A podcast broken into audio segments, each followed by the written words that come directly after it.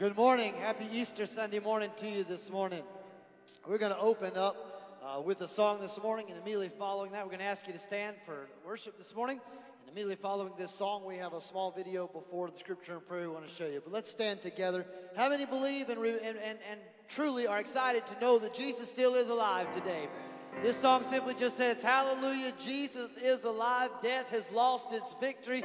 The grave has been denied. Jesus lives forever, and He's alive. So let's worship together.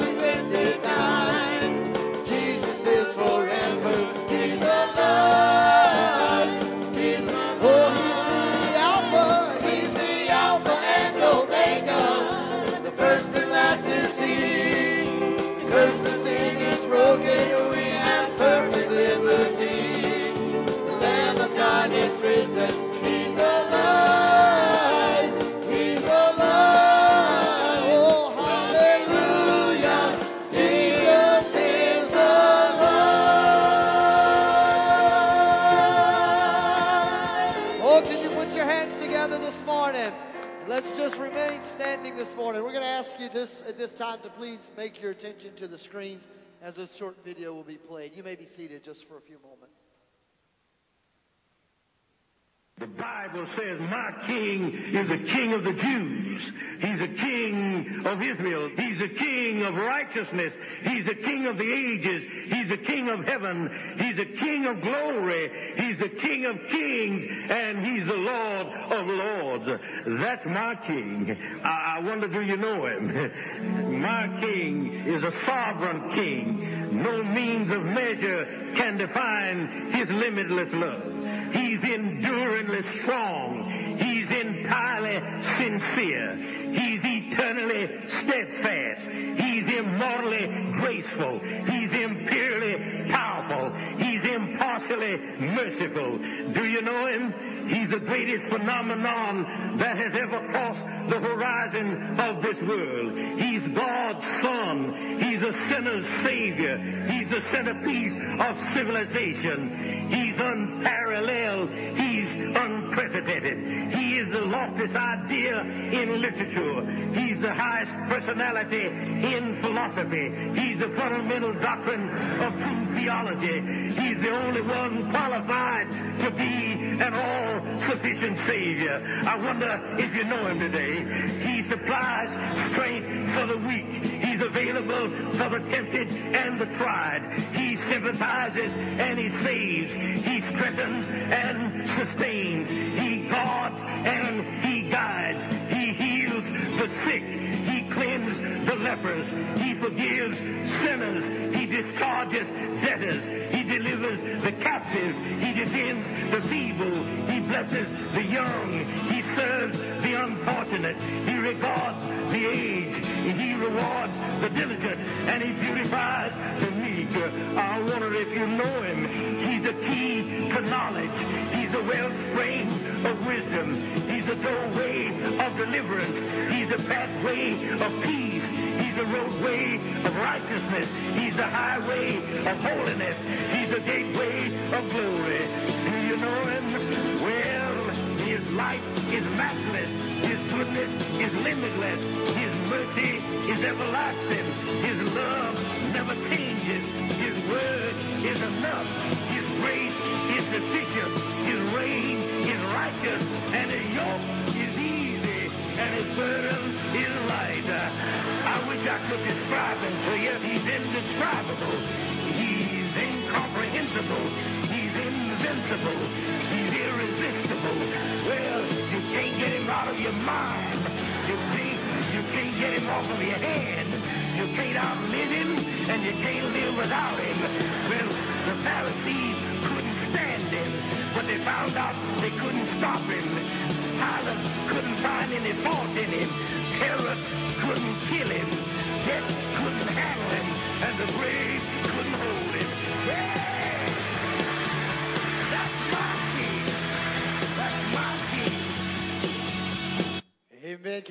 this morning? Do you believe that's the King we serve today? He is the all sufficient King. We remain standing for scripture and prayer this morning.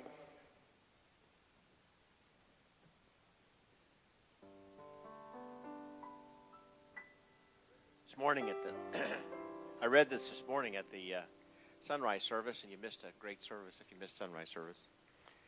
But it says, in the end of the Sabbath, as it began to dawn toward the first day of the week, came Mary Magdalene and the other Mary see the sepulchre. And behold, there was a great earthquake, for the angel of the Lord descended from heaven and came and rolled back the stone from the door and sat upon it. His countenance was like lightning, his raiment white as snow. And for fear of him, the keepers did shake and became as dead men.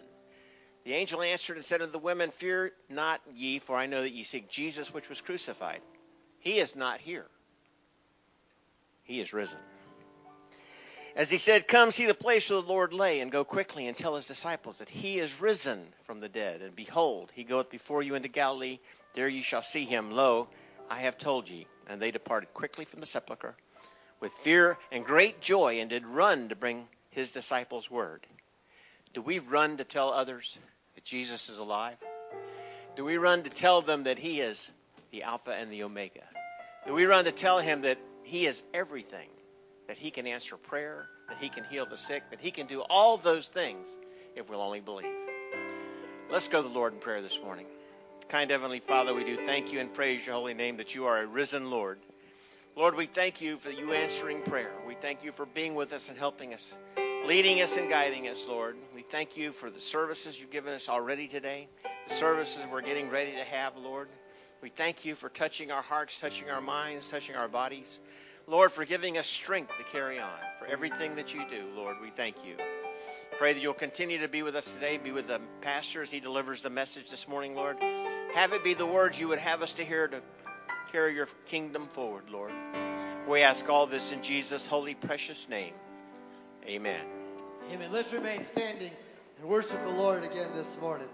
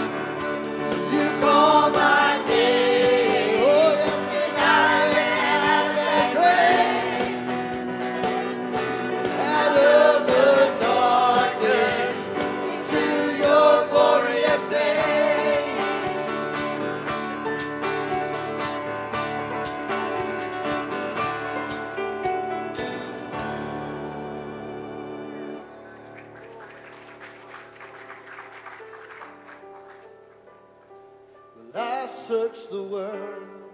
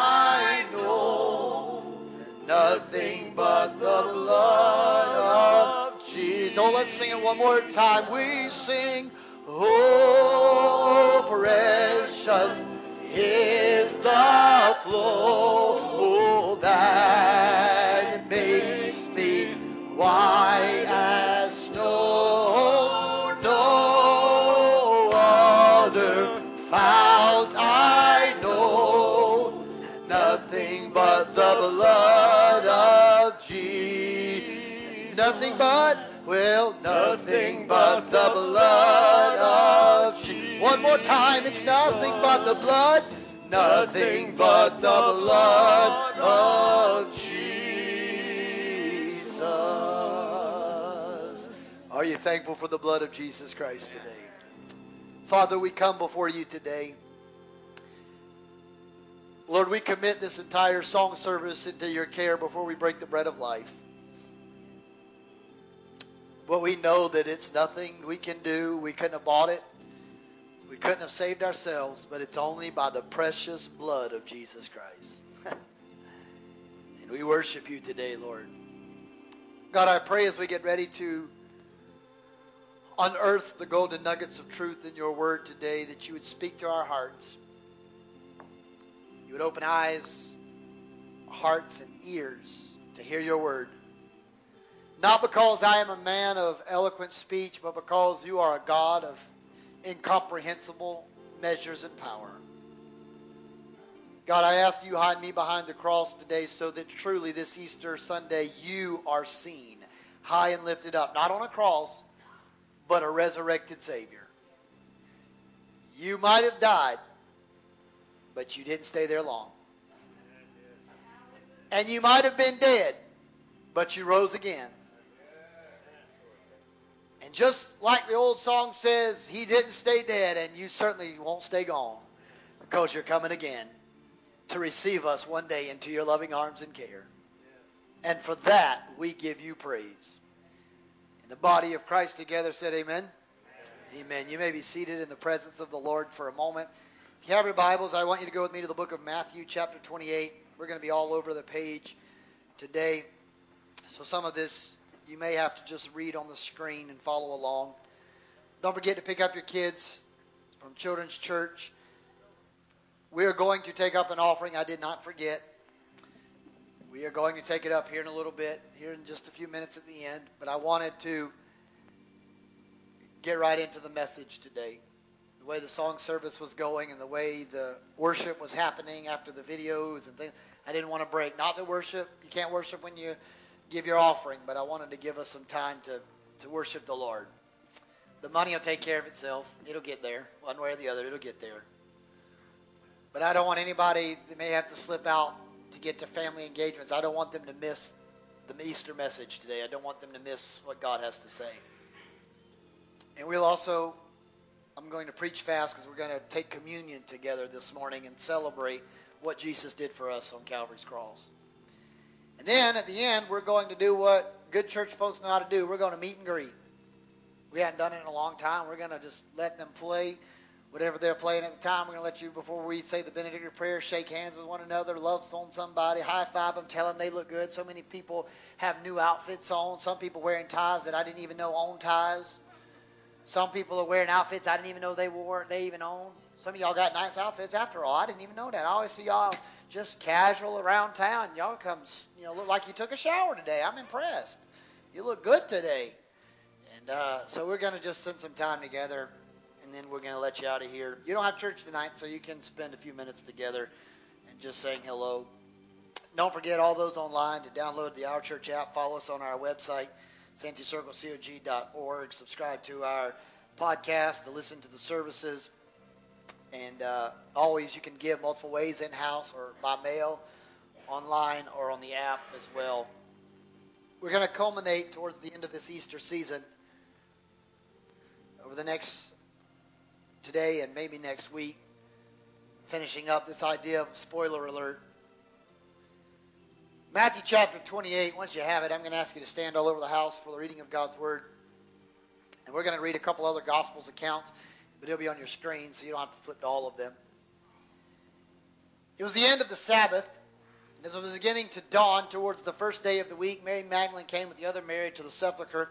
And behold, there was a great earthquake, for the angel of the Lord had descended from heaven and came back and rolled the stone away from the door and sat upon it. His countenance was like lightning, and his raiment white as snow. He radiated the glory of God. For the fear of him that were the keepers did shake, and they stood as dead men. And the angel of the Lord answered and said unto the women, Fear not, for I know that ye seek Jesus who was crucified, but he is not here, for he is risen. The most powerful three words that were ever uttered in all of Scripture was, It is finished. The second most powerful three words ever recorded in Scripture was, He is risen. Because He said it was finished, but He didn't die and die in vain. He is risen, and He is alive, alive, alive forevermore. And we can sing hallelujah because He is alive. He is risen, just as He said, Come see the place where the Lord lay. Go quickly and tell his disciples that he is risen from the dead. And behold, he goes before them into Galilee. There I shall see, you shall see him. Lo, I have told you.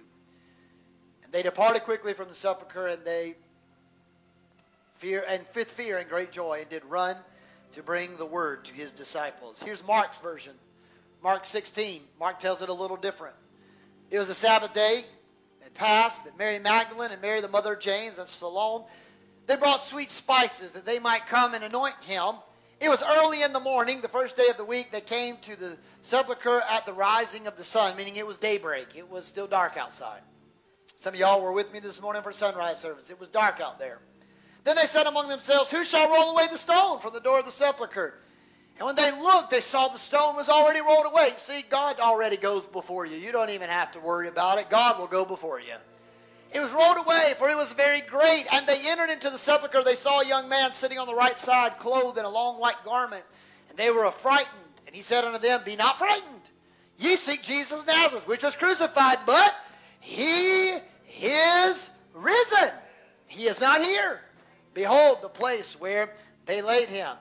But go your way, tell his disciples and Peter. Don't miss that. Peter's the guy that denied him three times. The last thing Peter remembers saying to Jesus was, I don't even know who you are. But isn't it just like God, even when you don't know, when you tell him you don't want anything to do with him, he always knows where you are? Because Peter's living in denial, Peter's living in fear, Peter's living with guilt. But the Bible said, the angel of the Lord said, go tell the disciples, but make sure if anybody hears it, you make sure Peter knows that I'm alive. I'm coming for him. I'm alive. There you shall see him, and he will go with you. They went quickly and fled from the sepulchre, and they were they were fearful, they trembled, and were amazed. Neither did they say, uh, neither said they anything to any man, for they were afraid. Now let's look at John chapter 20. This is the last one. It was the first day of the week. Mary Magdalene came, and it was still dark. So now we know it was pitch black dark when they left the house, and it was sunrise. The sun rose, if you will, on their journey was unto the sepulchre. and When it was yet dark, the sepulchre, seeing the stone taken away from the sepulchre, then she run, and she came to Simon Peter. And the other disciple, John, whom Jesus loved, and said unto him, They have taken away the Lord from the sepulchre. We don't know where they have laid him. Peter therefore went forth, and the other disciple, and they came to the sepulchre, and they both ran together. And then the other disciple outran Peter. So Peter started out running first. Then John catches him. Then John passes him. When John gets there, he gets to the tomb first. He stopped, he stooped down, and he looked inside, but he didn't go in. And he saw the linen cloths lying there, and he went and knocked. But Simon followed him, and he went all the way into the tomb. And he saw the linen cloth lying there, and the napkin that was about his head not lying with the linen clothes, because it was wrapped together in a place all by itself. And when he went in, also the other disciple, John, finally went in. And when he came, which came first to the sepulchre, he saw. And when he saw it, he believed. For just a few moments, I want to talk to you on there's something going on in the graveyard. There's something going on in the graveyard. Heavenly Father, to the very best of my ability, help me to preach your unadulterated word. Hide me behind the cross of Calvary, take a coal from the altar of heaven, and anoint these lips of clay, and speak to my heart today. I pray that you would help bring our eyes and let them be open, and our ears open, to not only hear, but to do what thus saith the word of the Lord. And we will forever give you the praise, the glory, and the honor that is due your name in Christ Jesus our Lord. And the people of God together said, Amen. Amen. You may be seated in the presence of the Lord this morning. There's something going on in the graveyard. I want to set up this story and then we're going to go on a little bit of a journey. It's been three days since Jesus has been deceased. Only one week ago, the streets of Jerusalem were shouting, Hosanna! Blessed is he who comes in the name of the Lord. But what now are his followers to do? Disciples have fled. Disciples have lost hope.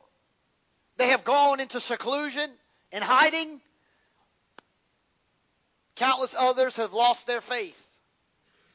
Many are devastated by the recent events of the day that has unfolded. Boy, I just described the United States of America. 2000 or uh, nearly 2000 years later, I just described the United States. People are in hiding.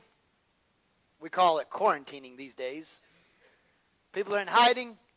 People have lost hope. People are living in despair. People living in fear.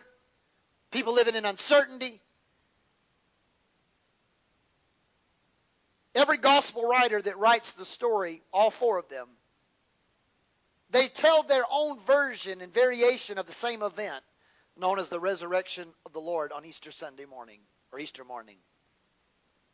Though Matthew and John would have had firsthand encounter experiences because they were disciples, and Luke and John Mark, whose surname is Mark, where we get the book of Mark, were, were a little bit younger, and they were, well, Luke was a doctor, and he had to get accounts from Peter's variation of the story, and Mark was, was a young teenager about the time Jesus was coming around, and so he, he would have probably just asked his mom and other people about it. He wouldn't have necessarily been a disciple directly of Jesus. So they're, they're getting interview accounts, but they all tell the same story with a little different twist in each one.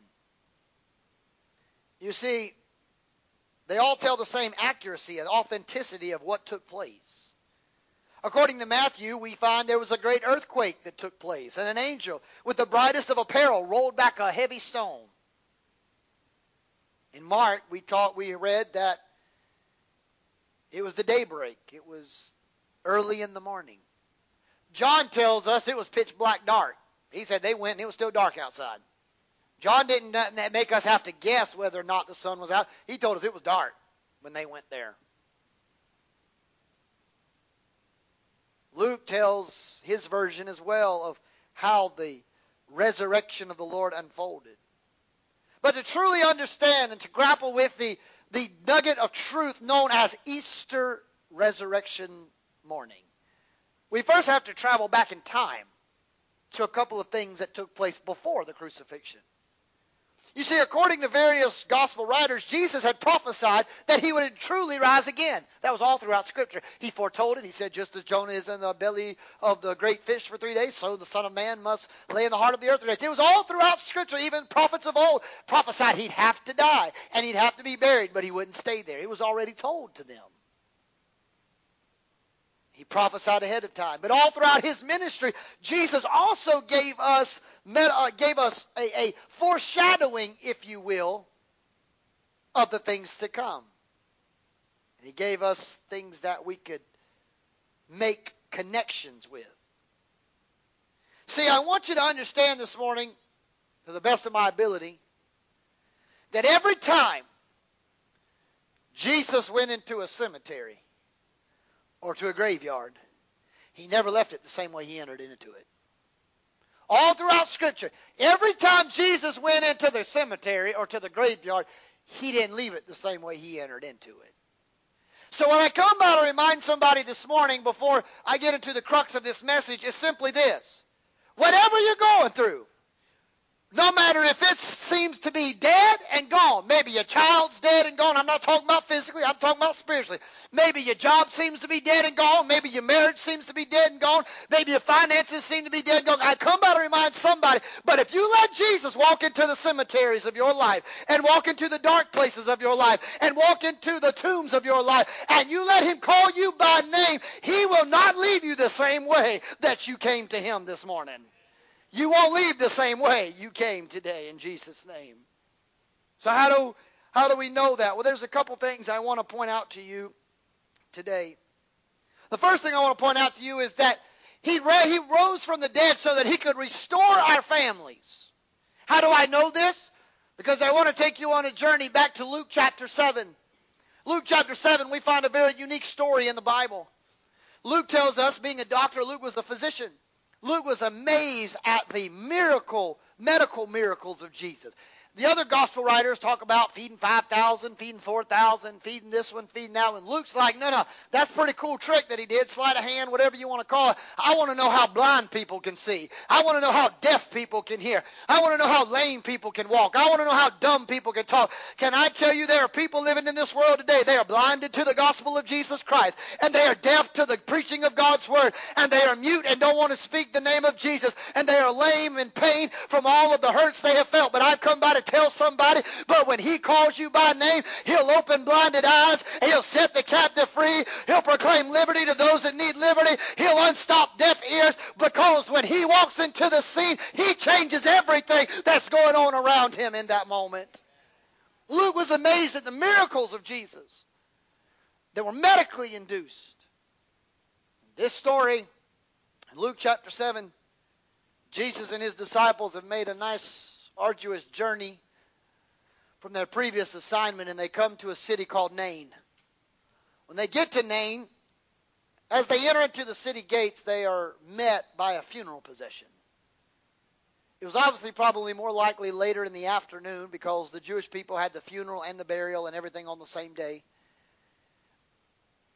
And as Jesus enters into the tomb, what he witnesses as coming out of the city gates, Sister Lila headed to the resting place, the internment, the burial site. And, and today we would call it the going to the to the internment or going to, to the cemetery or going to the graveside. We'd get in our cars in today's society, we'd follow that black hearse all the way to wherever the, the, they're going to be laid to rest, and we'd be in a single file line in cars with the police stopping traffic, and we would drive to the. That day they didn't have that; it was just a long line of walking. And so Jesus stops along the side of the road, and here comes the pallbearers carrying a coffin with a young man, stiff as the board, no life in him.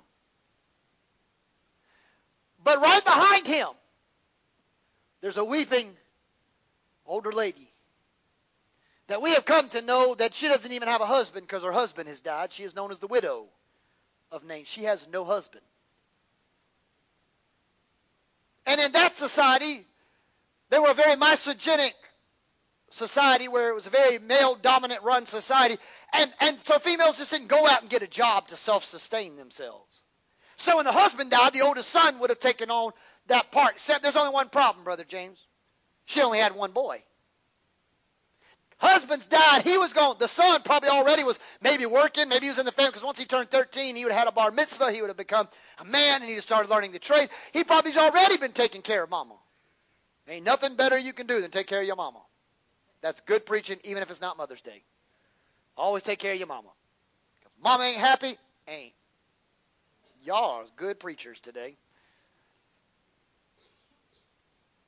She has no husband, so her son's been her right hand support system. Except the only problem is that's now taken from her because he's dead. So now she's going to end up being thrown into servanthood and thrown in with the paupers and the beggars because there is no one else to take her on. And the Bible says, Brother Barnes, that something inside of Jesus couldn't let that be the case. Can I tell you, Jesus can't look at things but so long before he intervenes if you let him. Now, he won't overstep his bounds, but there are certain times that Jesus is, uh, will say, enough's enough. Can I just take it from here? Because as they take this coffin and they're leading this procession, there's a mother that is crying. She's not said a word. Nowhere in Scripture do you find she looks up to Jesus and says, If you'd have come, he wouldn't be like this. If you would have, if you'd have heard my prayer, no doubt she probably prayed when her boy was sick and was about to die. She probably did like any mother. She prayed, "Oh God, don't take my boy, don't let my son die, please." But he didn't obviously hear her. Brother Corey, she never looked up at Jesus and said, "It's your fault." She never blamed him. She never got mad at him. She never accused him. In fact, she didn't even ask him to do anything. She didn't ask him to pay for the funeral fund, to pay for the chicken. She didn't ask for nothing. She said nothing. The Bible says tears are a language God understands. And Jesus saw a broken heart, and a broken and contrite spirit the Lord will not despise. And Jesus, as the procession is going by, I would have loved to have been there in that moment. But as the procession is going by, what she doesn't realize is that the city of Nain was on a hill. It was a hill city. What she didn't realize was in a couple months, there was going to be that same man standing beside her.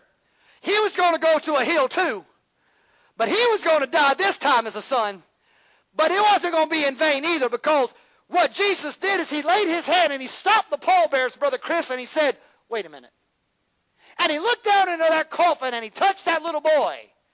And he said, Get up. And that boy sat up. And he was presented back to his mother. Now, the Bible, we know that Mary had Jesus and we she had other sons and, and, and daughters. And we, we know that this mother might, uh, the widow of Nain, might could have talked to Mary and explained to her. But what this woman at that funeral procession didn't realize is the man that just reached into that coffin and resurrected her only begotten son was the same man that was going to go to a different hill called Calvary. And when he died, he was going to be somebody's only son.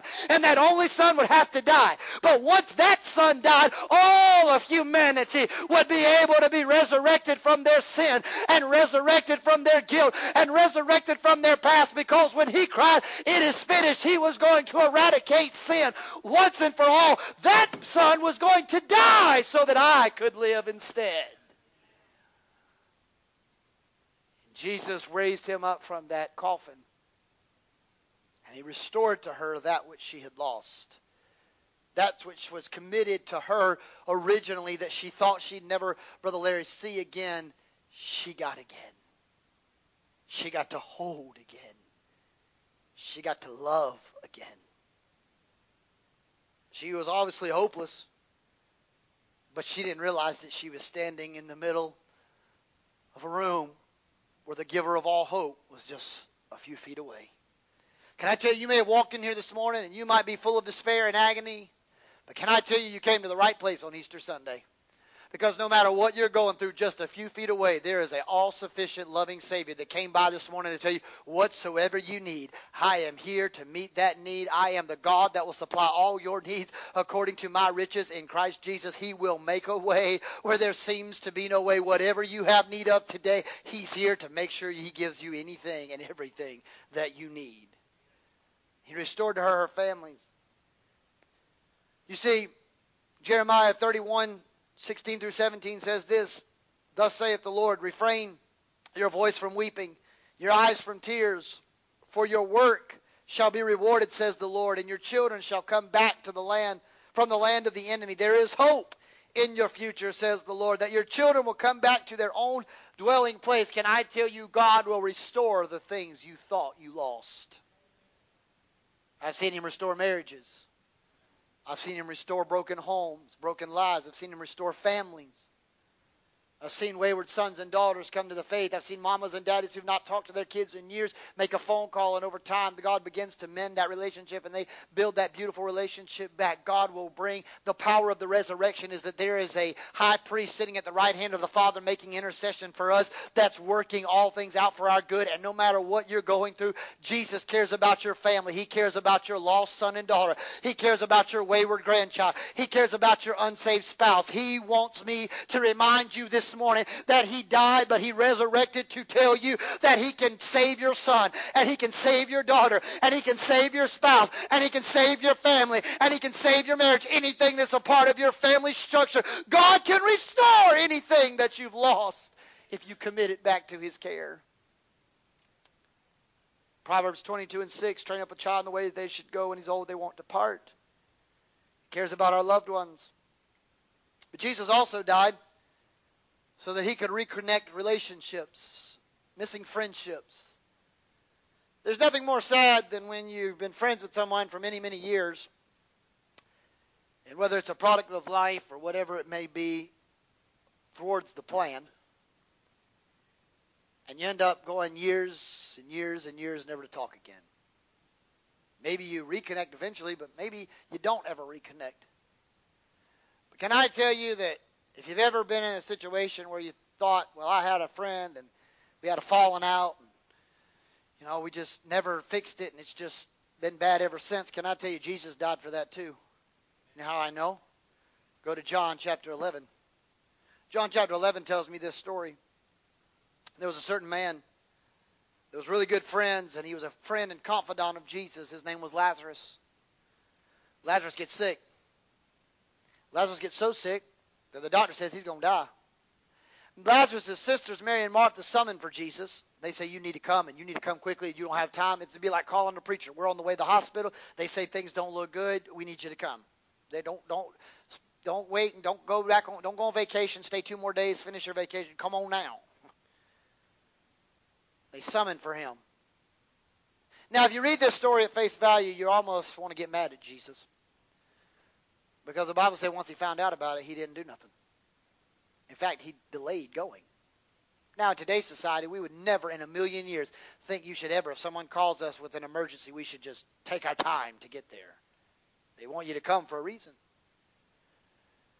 Jesus, they give him the word. He's sick unto death. Jesus said, okay, well, thanks for letting me know. And he stayed two more days where he was at. He didn't move. The Bible says that when that took place, that after day two, Jesus said to his disciples, Lazarus has fallen asleep. We need to go wake him up. To which his disciples said, We're going to walk all the way. That's a long walk, Jesus. We're walking all the way over there because he's taking an afternoon siesta. Why can't his sisters wake him up? Why do we have to go wake him? Let him wake up from his own nap. To which Jesus had to very plainly say, No, he's dead, y'all. He's dead. They get to the outer skirts of Bethany. Townspeople run and tell Mary and Martha Jesus is there. Martha runs out to him crying, same one that fusses at him for not making Mary get up from the floor and all that kind of thing. She says to him, Lord, if you'd have been here, he wouldn't have died. We called for you. We paged you. We called the church office. We called the secretary. We called your mama. We called your wife. We called your grandkid. We called everybody looking for your cell phone number. We called Jesus for you. I remember a couple weeks ago, this was before I put this message together. I was doing something. I don't even remember what I was doing. Uh, but for whatever it was, I didn't have my phone on me. It was sitting outside or in the car or whatever it was. I wasn't paying attention. My mother was trying to find me. She couldn't get a hold of me. So she calls Brianna. And she calls Miss Carol. And she calls anybody else she could think of that might be my boss and know where I'm at for the day to look for me. So both of them call me and say, Your mama's looking for you. I'm like, Oh, I'm sorry. So I call my mom back. She's like, Well, I had to call Brianna and Miss Carol. Why didn't you answer your phone? I was like, Um, I didn't see it. And kind of Martha probably felt a little bit like that. Jesus, I called everybody trying to find you. And you didn't do nothing. It's too late. He's dead. Ain't nothing you can do about it now, Jesus. He's dead. We already had, we already called a preacher, and he's already done a really nice eulogy. The ladies of the church already fixed us a repast. I mean, we've already had so much fried chicken and ham, we can't even eat, uh, begin to even think about food anymore. We've already had the repast. In fact, Jesus, it's been so long. It's been four days. It's been so long. That man has been, the dirt has already hardened from where he's laying in the ground. Mary hears Jesus there. She runs out. You know what she says? If you'd had been here, my brother wouldn't have died, Jesus.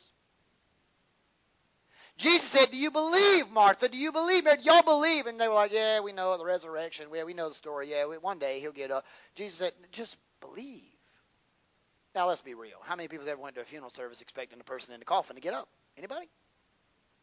We had no takers on that. Next time you go to a funeral, just think somebody can get up from the coffin see how well that goes. It will freak out a funeral. It will mess. If the person in the in the in the casket gets up, it messes up the funeral pretty bad. You can't have a good funeral if the dead people aren't dead no more. It's hard to have a good funeral.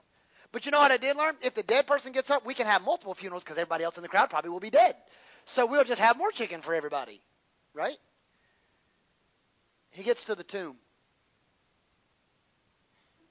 He tells them to roll a stone. They say, "Whoa, whoa! Don't roll back that stone." See, you understand, Jesus? That brother man is stank. He ain't took a shower in a while. He is rotting. He smells. Don't you do it. She said, move the stone. And the most, what I think one of the most powerful scriptures ever uttered in Scripture is in John 11:35. Two words. Jesus wept. Because what that scripture told me in that moment is Jesus' heart is moved when my heart is broken. The things that break my heart also moves the hand and the heart of God. Because Jesus wasn't worried about it. he wasn't crying because he thought he couldn't get him up. No, he knew he could get him up. He was crying because he saw the hurts of everyone around him and he felt their pain and he felt and the humanity side of him felt the grip the grip of that pain inside of his heart. I don't want to ask you this morning how many of you have ever experienced that, but many of us, if we were to tell the truth, there have been times in our lives where we have felt pain, we have felt tragedy, we have felt hurt, and our hearts have felt like it was beating out of our chest, or somebody was just stomping on it, or they sometimes even felt like it was ripped out of our chest, and we didn't even get a vote what was happening. The Bible says he cries out with a loud voice, Lazarus, come forth. He better make sure he said Lazarus. Because if he just said come forth, we'd have really messed up a lot of funerals that day. Because everybody that ever had been dead before would have got up and come to, and that would have really freaked some people out. He calls him out, restores him to his family, but restores that friendship. What are you saying, Pastor? I'm telling you the reason Jesus died on the cross was not only to restore our families, but it was for us to make things right with other people. We have got to make things right with other people. Sometimes you can't, listen, I'm just going to be frank with you. You cannot go to heaven if you can't speak to the person in the next aisle across from you. You ain't going to the same heaven I'm going to. You just can't. You got to make things right. If you got an alt with your brother, the Bible says if you got an alt with your brother, don't come to the altar and make your gift and give it to the Lord and try to cry out. Oh, it says leave your gift at the altar, go back and find your brother or sister in need, make it right with them, and then come back and present your offering unto the Lord because God's not going to accept it if you don't make sure you're right with other people. See, God brings us back together. He resurrected so that all those people that I don't talk to anymore, and all those people that I have said mean things about, or I have slandered, or I have gossiped, or I have uh, uh, backbited them, or whatever I may have done, that God wants us to make things right with them. Because the Bible says that you cannot enter into the kingdom of heaven with bitterness. You have oughts against your brother and your sister. You have to get them under the blood and get them right. You say, Pastor, what are you saying? I got to go home and call that person? No, I'm not saying that, but you better make sure you and God come to an understanding that you don't hold anything to their charge. You better make sure it's right. So he died for the connection of relationships. 1 Corinthians 15 55 said, Death, where is thy sting? Grave, where is the victory? Thirdly, Jesus also resurrected so that we have the power to resist the foe. Because how can we resist the devil if nobody's ever defeated him? Come on. You can't beat some. You, it's kind of hard to resist the devil and him flee from you if we don't have a rubric to follow how to get him to flee from us.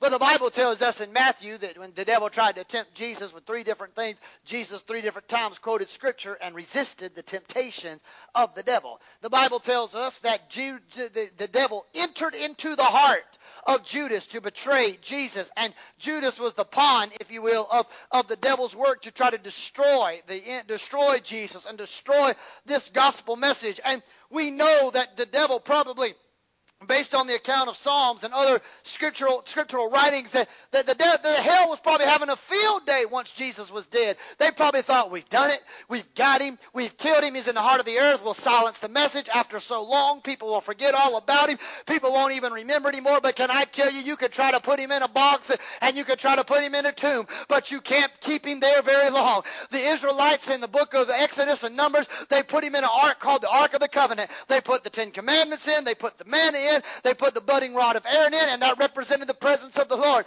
But that only lasted so long because one day a year, the Bible said that the priest would go into the Holy of Holies and he'd pour a blood sacrifice over what was called the mercy seat. See, when grace and mercy walks into the room, Brother James, something changes in the atmosphere.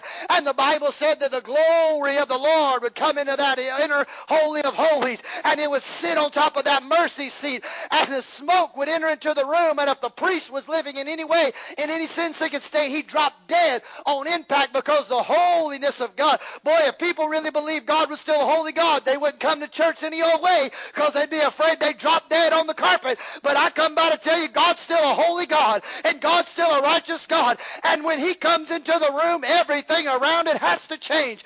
And they tried to put him in a box. They took when Jesus went into the to the temple, he saw the doves sitting over there in the money changer station in a box. But he had to set them free because the dove represented the Spirit of the Lord. You can't put the Holy Ghost in a box. You can't tell him when to speak. You can't tell him when to shut up. You can't tell him when to stand. And you can't tell him when to sit. You better let God have free rein in your life and in your, in your heart because God is not confined to a box.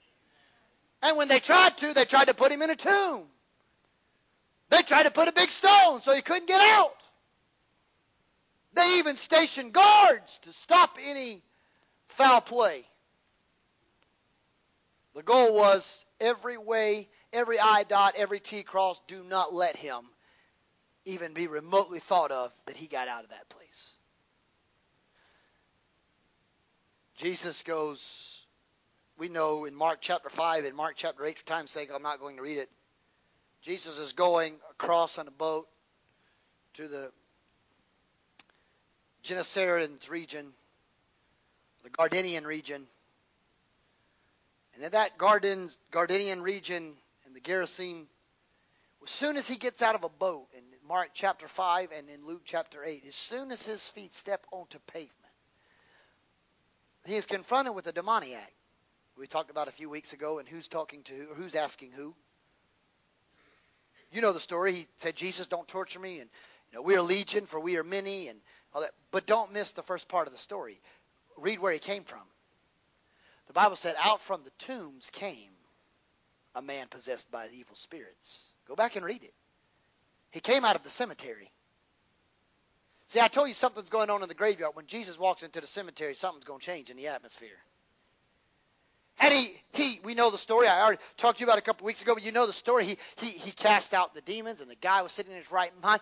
But, but I began to think about that. You said, well, Pastor, how does that go with resisting our foes? Well, first of all, the devil was talking to Jesus because he said, we are legion, for we are many. So Jesus and the devil, first of all, had a conversation. But I believe, Sister Beulah, there probably was a point the man had to have a mom, a dad, a family. He probably had a family.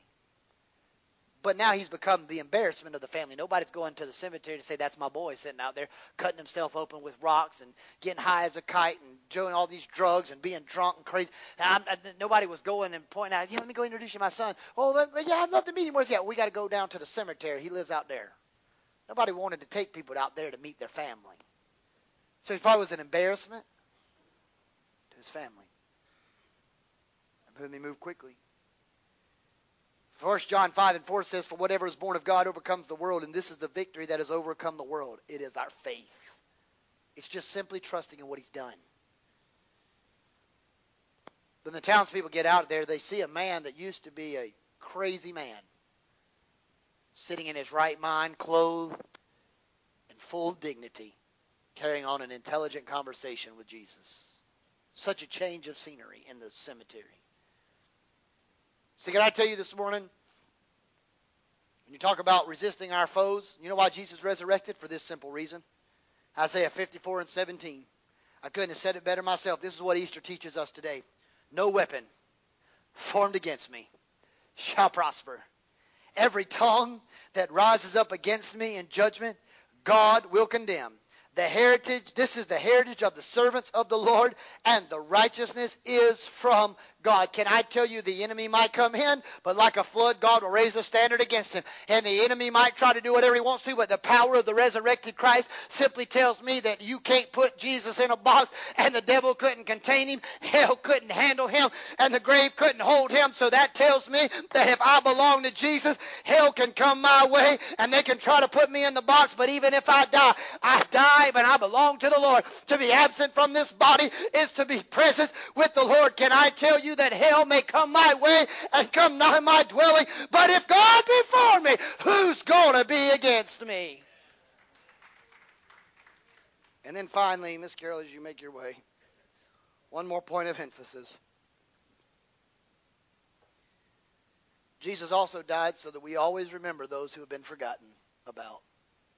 So you know what the most powerful one of the most powerful things about the ministry of Jesus, Jesus always went to the people nobody else wanted to deal with. He went to lepers, prostitutes, unclean spirits.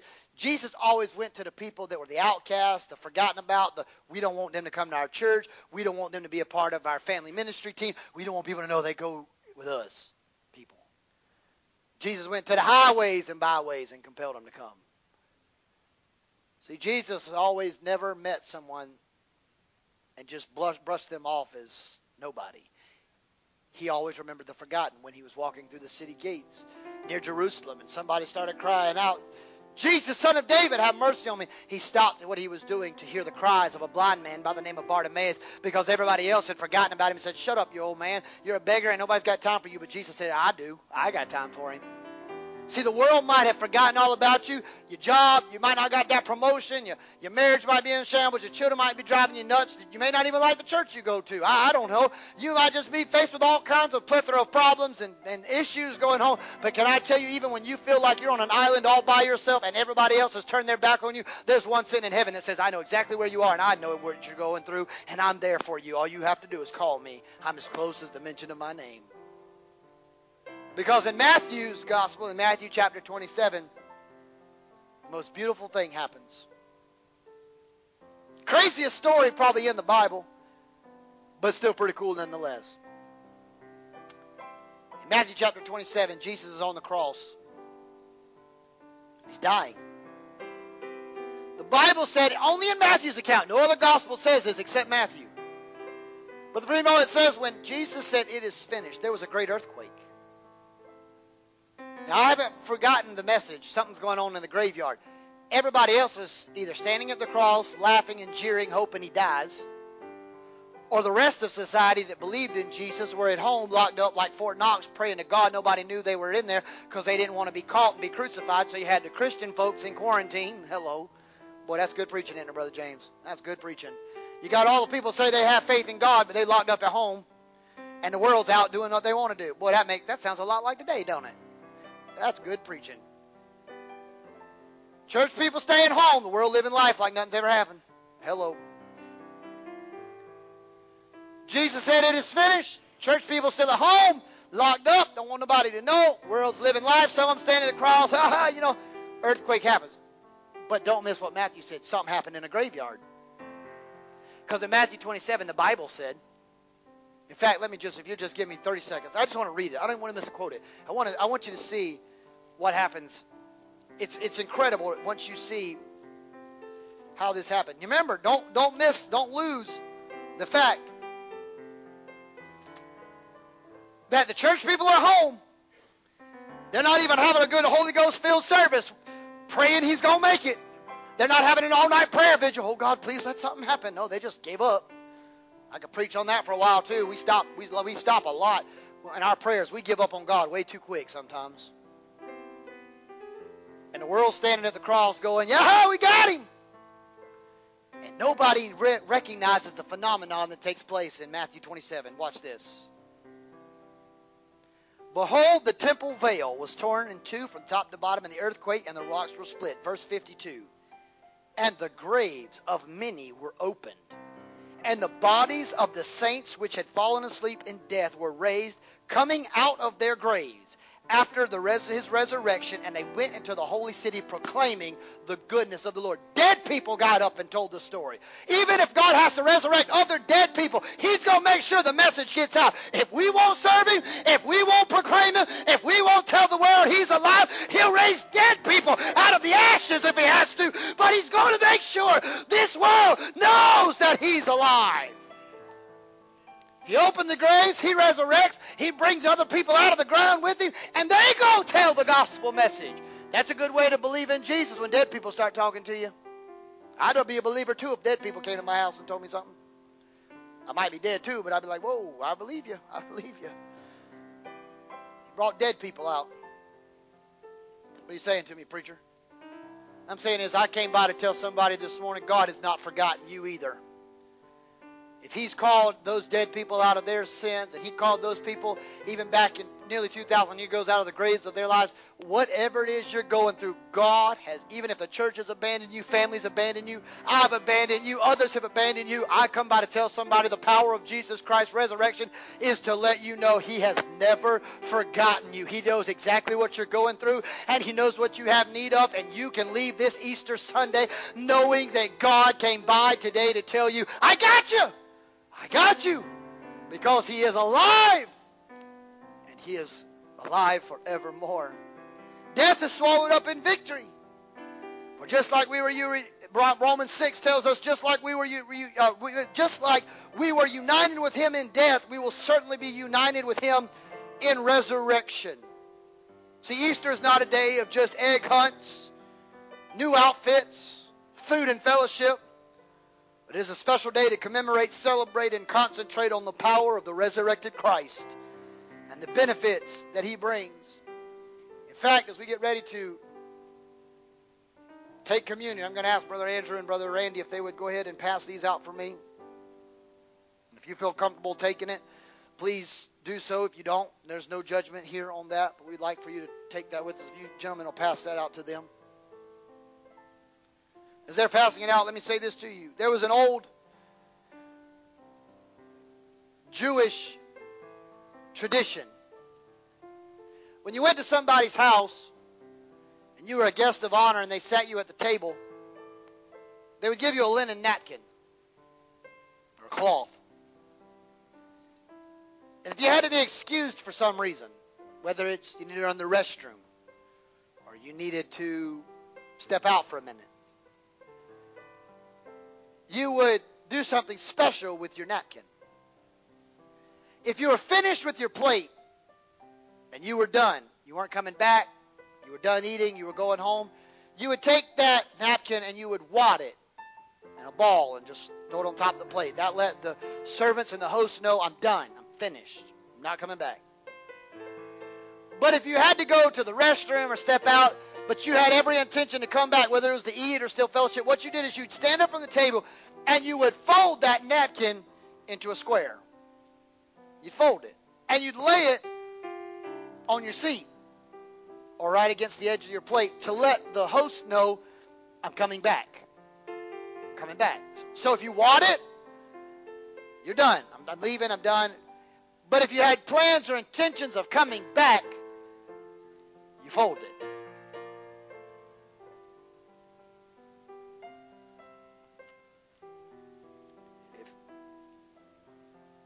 Make sure everyone gets something today. Now remember what I just said. You want it, you're done. You fold it, you're coming back. Ted, I don't know if we still have John in that scripture, but if you'll put it back on verse number 7, John 20 and 7. Watch what I just said the tradition was in Jewish culture. I wad the napkin and throw it on the plate if I'm done and don't have any intention of returning. I fold it in a square and I lay it down in the seat or the chair to let you know I have to step out for a minute, but I'm coming back. And the napkin that was about his head was not lying with the other dead clothes.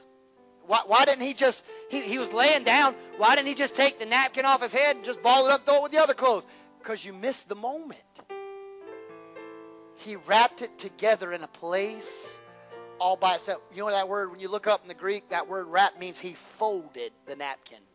What I tell you it meant, a folded napkin meant I have to step out for a minute. But I'm coming back. Can I tell you this morning the reason he left it? He was letting us know the grave was not the final end of the story. Even though he was resurrected, it wasn't finished. That was just the beginning of the story. But he folded the napkin and put it all by himself so that anybody that was of Jewish descent came by and saw that tomb and saw that napkin laying to the side. He was saying, I may have to go for a little while and I may not be back for a little while, but don't you worry. I'm coming back again. I'm coming back. Don't take the table. Don't get out of the way. Just hold on a little bit longer. I'm coming back. Can I tell you that's the power of Easter Sunday is that one day he's coming back again. He's coming back again. But he gave us an instruction. He said, even when I leave, don't forget about what I did. The Apostle Paul tells us in Corinthians, and Jesus told us out throughout the Gospels, he said, Just because I'm gone, do not forget about me. Don't forget about me. The scripture said that on that same night, he, he had bread and he had wine, and he tore and he had bread that he broke. And he said, This is my body. It represents the covenant that's going to be broken and shed for you to save you and to redeem you. As often as you do it, you do it in remembrance of me. And so today we come today because we want to leave this Easter Sunday not forgetting why we celebrate Easter. Easter eggs are great, and dyeing them are fun, and food and fellowship is great. But Jesus is alive is the reason we're here today. That's why we're here. Father, we pray that if there be any un, any wickedness or anything unholy in our hearts, you would bring them to our attention now so that we don't take this unworthily. We ask you to bless this bread as we take it in remembrance of you. Let us not leave this Easter season without commemorating what Calvary stood for, the grave represented, and what you're going to do when you return again. As we do this in remembrance of you, in Jesus' name, will you take the body of Christ this morning? On the same night, the Bible said, he had a cup of wine represent the new covenant. He told them, This is the blood that I will shed for you, and as often as you drink, you do it in remembrance of me. Now, we don't believe that transubstantiation, we don't believe it changes to the real blood of Jesus. It's just grape juice. But it does let us know he had to die so that I could live. One man's death brought another man's life. It brought me life. So we take this cup and remember, Father, we pray today that this cup would remind us what you have done for us as we celebrate the power of your resurrection and the fellowship of your sufferings. In Jesus' mighty name we pray. Will you take the cup this morning?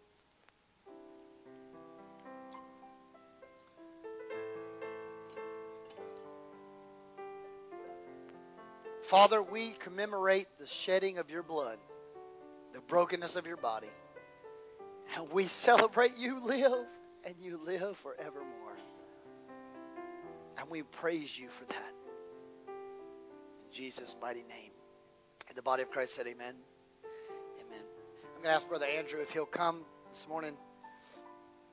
Stand here with me for just a moment. We're going to do something a little unique. We always sing the blessing. We're going to have Miss Carol segue to that. As we sing the blessing this morning, the Lord may bless you and keep you, and his face should be gracious and shine upon you. Let me say to you, our proclamation of the church, we always say, and this is my prayer to you, that let the words of our mouths and meditations of our hearts be acceptable in your sight, O Lord, my strength and my redeemer. But as we sing this song this morning, I'm going to ask you to do something a little bit different. I'm going to ask you to bring your tithes and offerings here this morning first. If you need some assistance, we'll come to you. But when you get done, the Bible said that the same night that Jesus did all this, he sang a hymn and but I believe today that Easter is a time to celebrate. We celebrate what Jesus did. And so many of you look so festive today. You look so beautiful. There's places out there to take pictures. I mean, you just you look you just some of you some of y'all put your best foot forward today. You look good. So after we pray over this offering real quick and sing this song, we want you to bring your tithes and offering. But before you leave, I want you to find five people that you don't sit beside. So not your husband or your wife or your friend. Five people you don't normally sit beside or see. I want you to go up. You don't know their name? Introduce yourself. If you do know their name, tell them because they may not remember your name. So tell them your name anyway. But introduce yourself and just tell them they look good, tell them they smell good, tell them you appreciate them taking a bath. I don't care what you tell them, just make them feel good today. And then after that, you can feel free to be dismissed. Let's stand all over the house. We're going to pray. After this prayer, you can bring your offering, and then you can consider yourself dismissed to fellowship together. Heavenly Father, thank you for your love, mercy, and grace. We pray you bless us and keep us, and your face shine upon us. Be gracious to us. Lift up your countenance towards us. Give us the peace. And God, we ask that you would bless this offering. Bless those that have to give, those that don't have to give. In Christ Jesus, our Lord, we pray in the body of Christ together. Say amen.